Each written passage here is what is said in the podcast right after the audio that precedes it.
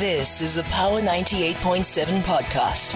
Now we're talking. Subscribe to Power 98.7 podcasts in iTunes or wherever you get your podcasts. There's more on power987.co.za. It's 11:11 synchronicity. Tshepo Kgadima standing by. He's an independent energy analyst and again, he's just going to keep us up to date as to where we stand in terms of South Africa's energy security immediately, near term and long term.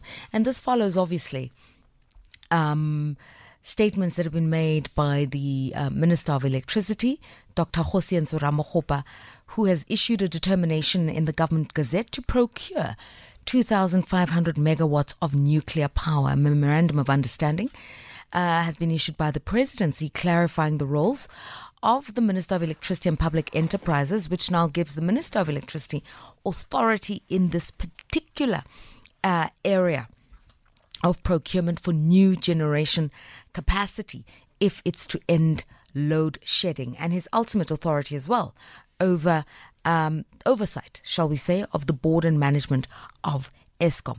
So, with a little more power uh, clearly spelled out for his role, uh, he's going full steam ahead, excuse the pun, with nuclear energy. And of course, we've got the Koeberg example to draw on Tshepo Kgadima. So we know that um, South Africa can do this. South Africa has the technology to generate electricity via nuclear, the lessons learned, and how quickly would we see that 2,500 megawatts? A very good morning to you, Lerato. And uh, well, I'm speaking to you for the first time in 2024, right at the end of oh January. Oh my gosh! Happy New Year, sir! Compliments. Thank you. Um, look, nuclear power generation, by its very nature, has got an inherent or an ingredient uh, of time. So the next, well, the first megawatt to be generated from this 2,500 megawatt that has been determined, I assess that we are at least seven years away if we can comply with the regulatory uh, requirements of uh, having a nuclear site licensed. Um, so one can only hope that Eskom, that now they have been given the go-ahead, the green light, to be the ones that construct the uh, this nuclear uh, power of 2,500 megawatts, that then they will do all that is necessary and uh, bridge the gaps that were identified in their recent applications to the nuclear national nuclear regulator of South Africa uh, on a site in uh, Eastern Cape uh, near St. Francis Bay called uh, Thyspunt. And that perhaps uh, if they can be able to comply, because they were given 12 months, so if they can comply, then one can assume that uh, seven years uh, from now on, we should have the first uh, megawatt of power generated. Sorry, I missed that timeline. How many? Seven years from now. Seven years if, from now. Okay. Yeah, because it takes a while. Can, uh, yeah, it takes a while. Okay, and 2,500 megawatts, that figure, um, it's enough to power what? A town, a city? Well, the electricity is best measured in megawatt hours. So a nuclear facility such as the one that is being planned should operate at, uh, most listeners will be aware of the term energy availability factor. Because nuclear power stations have got a higher efficiency and therefore the energy availability factor will be between 92 and 94 percent. So therefore, uh, we should look at uh, the megawatt hours that will be generated in mm-hmm. any one year. Certainly, it is uh, uh, it, it is very vital to the economy such as ours, and particularly when we have got right. energy poverty to the extent that uh, that we do. So normally, when you say, "Look, it can power so many homes," it doesn't really give you a, a truer reflection of mm. the the reality on the ground. But megawatt hours are actually what one should be uh, looking for. Okay, yes. but I think for us it's just to understand scale, you know. So you're saying it's going to give us an availability of 92%, which basically should mean alongside existing capacity, even if the national grid, you know, I'm being simplistic, uh, fell apart, we would still have sufficient surplus on this side, and that's what he's trying to establish. But just how big a project is a 2,000 megawatt project, I think is what I'm trying to understand. Yeah, look, 2,500 megawatts in terms of the current uh, energy demand levels or Yeah. electricity demand levels in the country will constitute at least 10% of the current energy Okay. demand. So it's quite significant. It's quite significant. Okay. What about the preconditions that have been set uh, by uh, NERSA in order for them to make their determination? What would they want to see uh, in terms of the building blocks for a new nuclear power station? Look, NERSA has effectively discharged their duty because they have issued what is called a ministerial, uh, or rather a concurrence to the ministerial determination. So, in terms of the Electricity Regulation Act, Section 34, which now falls under the um, the authority of Minister Dr. Kgosientsho Ramokgopa. Once the minister has made that determination that this is the type of electricity uh, the country should be generating and having identified who that uh, entity is that will generate electricity, then NERSA uh, is required to concur that they agree, and they have done so. Hence, we've seen the Gazette uh, recently, which has determined that Eskom will be both the procurer, uh, rather the the the company that will construct and build this nuclear capacity of two and a half thousand megawatts, and at the same time be the one that operates the eventual power station.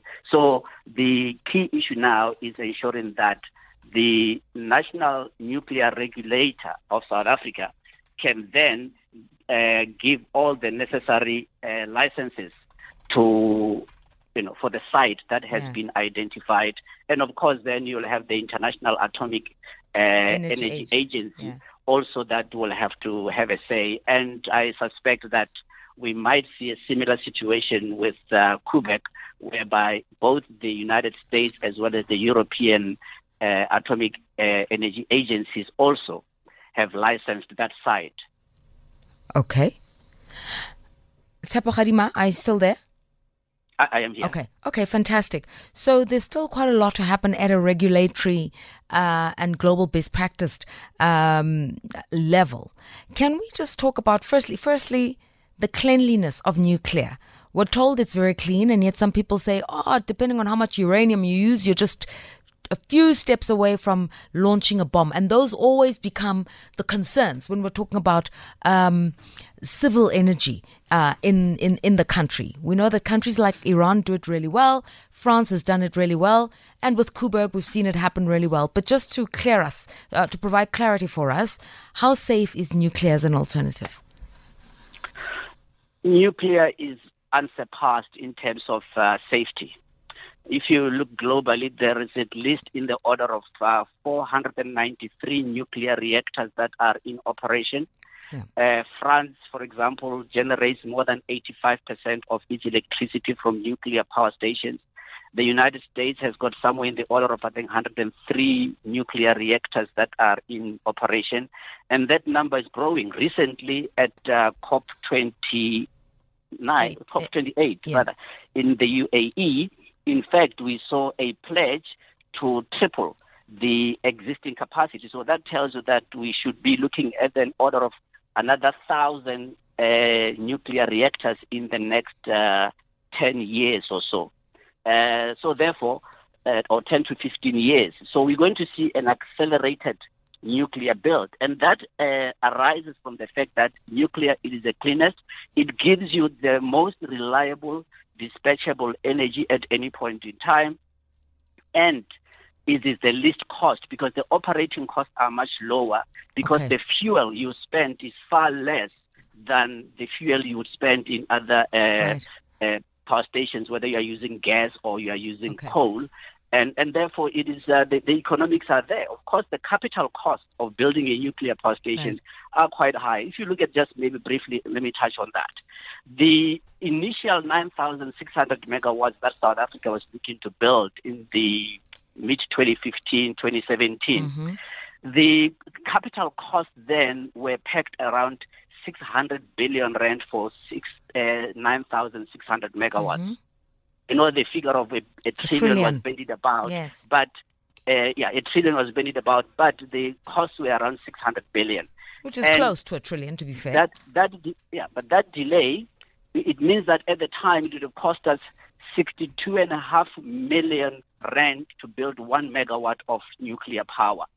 That number today has skyrocketed to anywhere between ninety-eight and a half million to hundred and fifteen million rand per uh, megawatt hour, and Yeah. that figure is going to vary depending on the performance of the rand against the base currency of the U.S. Yeah. in in the next uh, few years. And you, I mean, Egypt, for example, is building a 4,800 megawatts power station, nuclear, which is the same size as what we have with either Kusile or Medupi. And their capital cost is budgeted at 30 billion US dollars.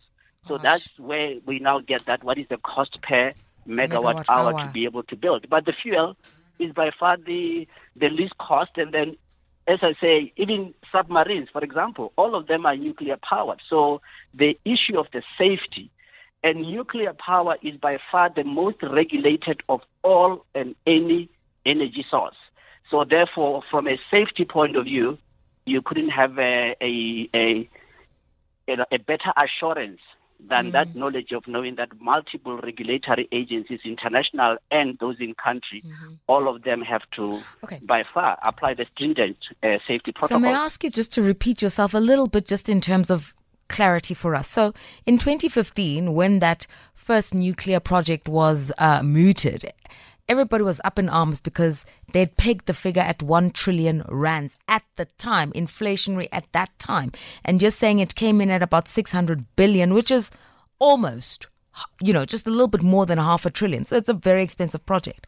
And what you're saying is that today's foreign exchange rate, today's value of the rand to the dollar, which is anywhere between 18 and 19, give or take, uh, inflation added to it, etc., etc., we are likely to see figures way above the trillion rand mark. Is that fair to say?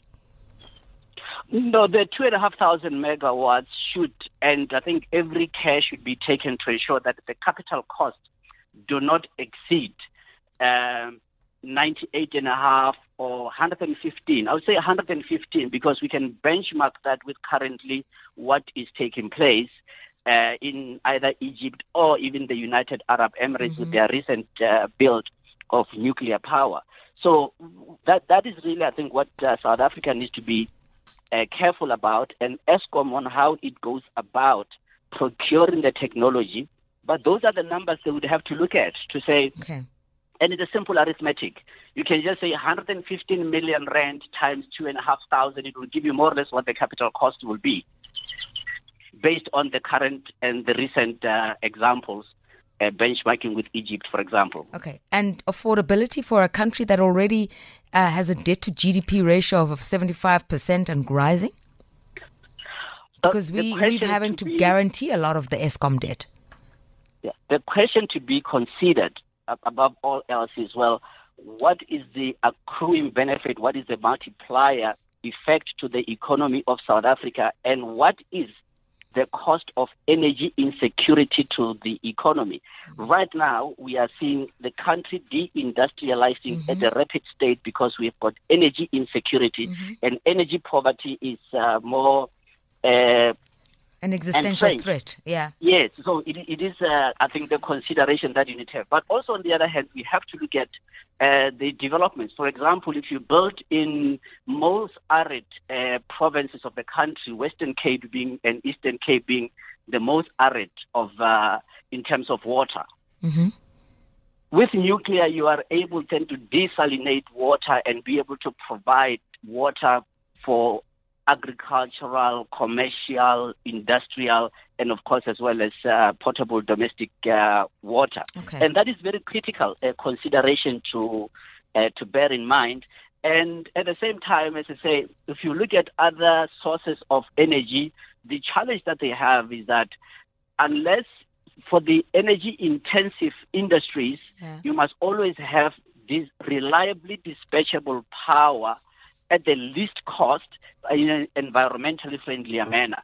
So on that uh, score alone, nuclear power, of course, comes tops, as Okay. well as coal comes up tops, and then the other technologies. Gas will then Okay. uh, be the third in line, and then of course Okay. the intermittent energy sources. So, I mean, obviously, because you've been quite technical, I'm trying to simplify it for all of us. So, is it fair to say that whilst it's very expensive to build nuclear over a seven to 10 year period, the offset, the added benefits, not just of having a 92% energy availability, in other words, at any given point in time, it can power the grid, um, is that there are other purposes that it can serve, like desalinating seawater to provide water in drier areas of the country if that nuclear plant is built, either in the Eastern Cape or the Karoo or the Northern Cape, that it can have other additional benefits. And we must think about those other additional benefits, plus the fact that it's expensive to build, but it's cheaper to run. Is this what you've said? Mo- most certainly. I mean, Okay. look at uh, Koeberg, for example. It uh, inherent cost of uh, generation is sitting at 11 South African cents per kilowatt hour, compared with any other technology. Coal is at 44 cents. Gas comes in at uh, 5 rand 50 cents. Diesel comes in at well over 50 US cents equivalent, depending where the exchange rate is. So certainly, I think the, the numbers are there. Okay. And even we, we juxtapose with France. France, electricity is cheaper than it is in Germany because the strategies or the policies adopted by those two industrialized nations in Europe, they are diametrically opposed, and the uh, the German people and the economy are paying a price they cannot afford. Okay, so so uh, you've explained the numbers to us, and I was just looking here at other numbers, which says that um, a nuclear uh, plant would generate electricity at about sixty cents per kilowatt hour, whereas concentrated solar would be generating a kilowatt hour at one rand twenty five wind 87 cents and then as you said the current system of using diesel with open cycle turbines is 5 rands per so we are at the most expensive of the production cycle right now and this would be the cheapest of all of them Uh, most certainly. And also, you have to take into account that uh, uh, with a nuclear power station, you have got uh, the life of operation of uh, 70 years plus. okay so it lasts a long time So your capital cost here will be have to be uh, factored over a 70 year period instead of, let's say, 20 years that some of the other technologies uh, would give you. Okay, so there's two things as we say goodbye to you. Uh, global warming, would it have an impact, at any, if any, on uh, future um, energy availability, such as, uh, I don't know what I'm saying. So, global warming, warmer sunshine, is that a good thing for renewables like solar, for instance? Does it have any material impact on nuclear at all? And uh, how quickly are we going to see resolution of all the outstanding issues uh, so that the build project begins? Well, we've seen recently that the terminology has changed more to climate change than uh, global warming. Yeah. And uh, whether the temperatures are set to increase as a result of the greenhouse gas emissions, particularly CO2 in the main, I think there's a great doubt that is emerging as far as that is concerned. And we saw that at COP28 now recently in the UAE.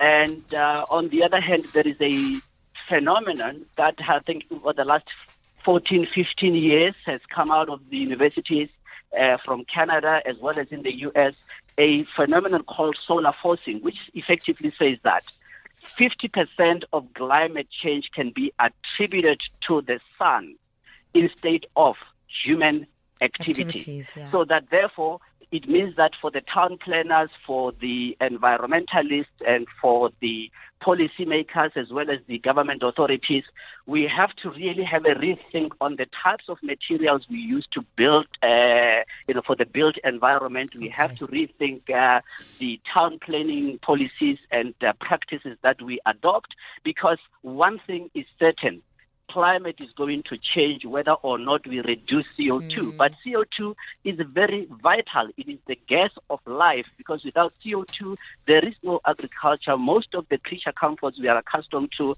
will cease to exist if there Okay. is no CO2. So therefore, it is not the enemy, but it's more about how it is harnessed. And all other greenhouse gas emissions as well, they are also have got industrial utility where you can be able to use them. Therefore, they are not. They, they, it's just a question of how you go about Okay. uh, using those instead of just blanketing them to be the enemy that must not be in existence. All right. Thank you so much. It's been really enlightening. Tshepo Kgadima, an independent energy analyst. You've been listening to a Power 98.7 podcast. For more podcasts, visit power987.co.za or subscribe wherever you get your podcasts.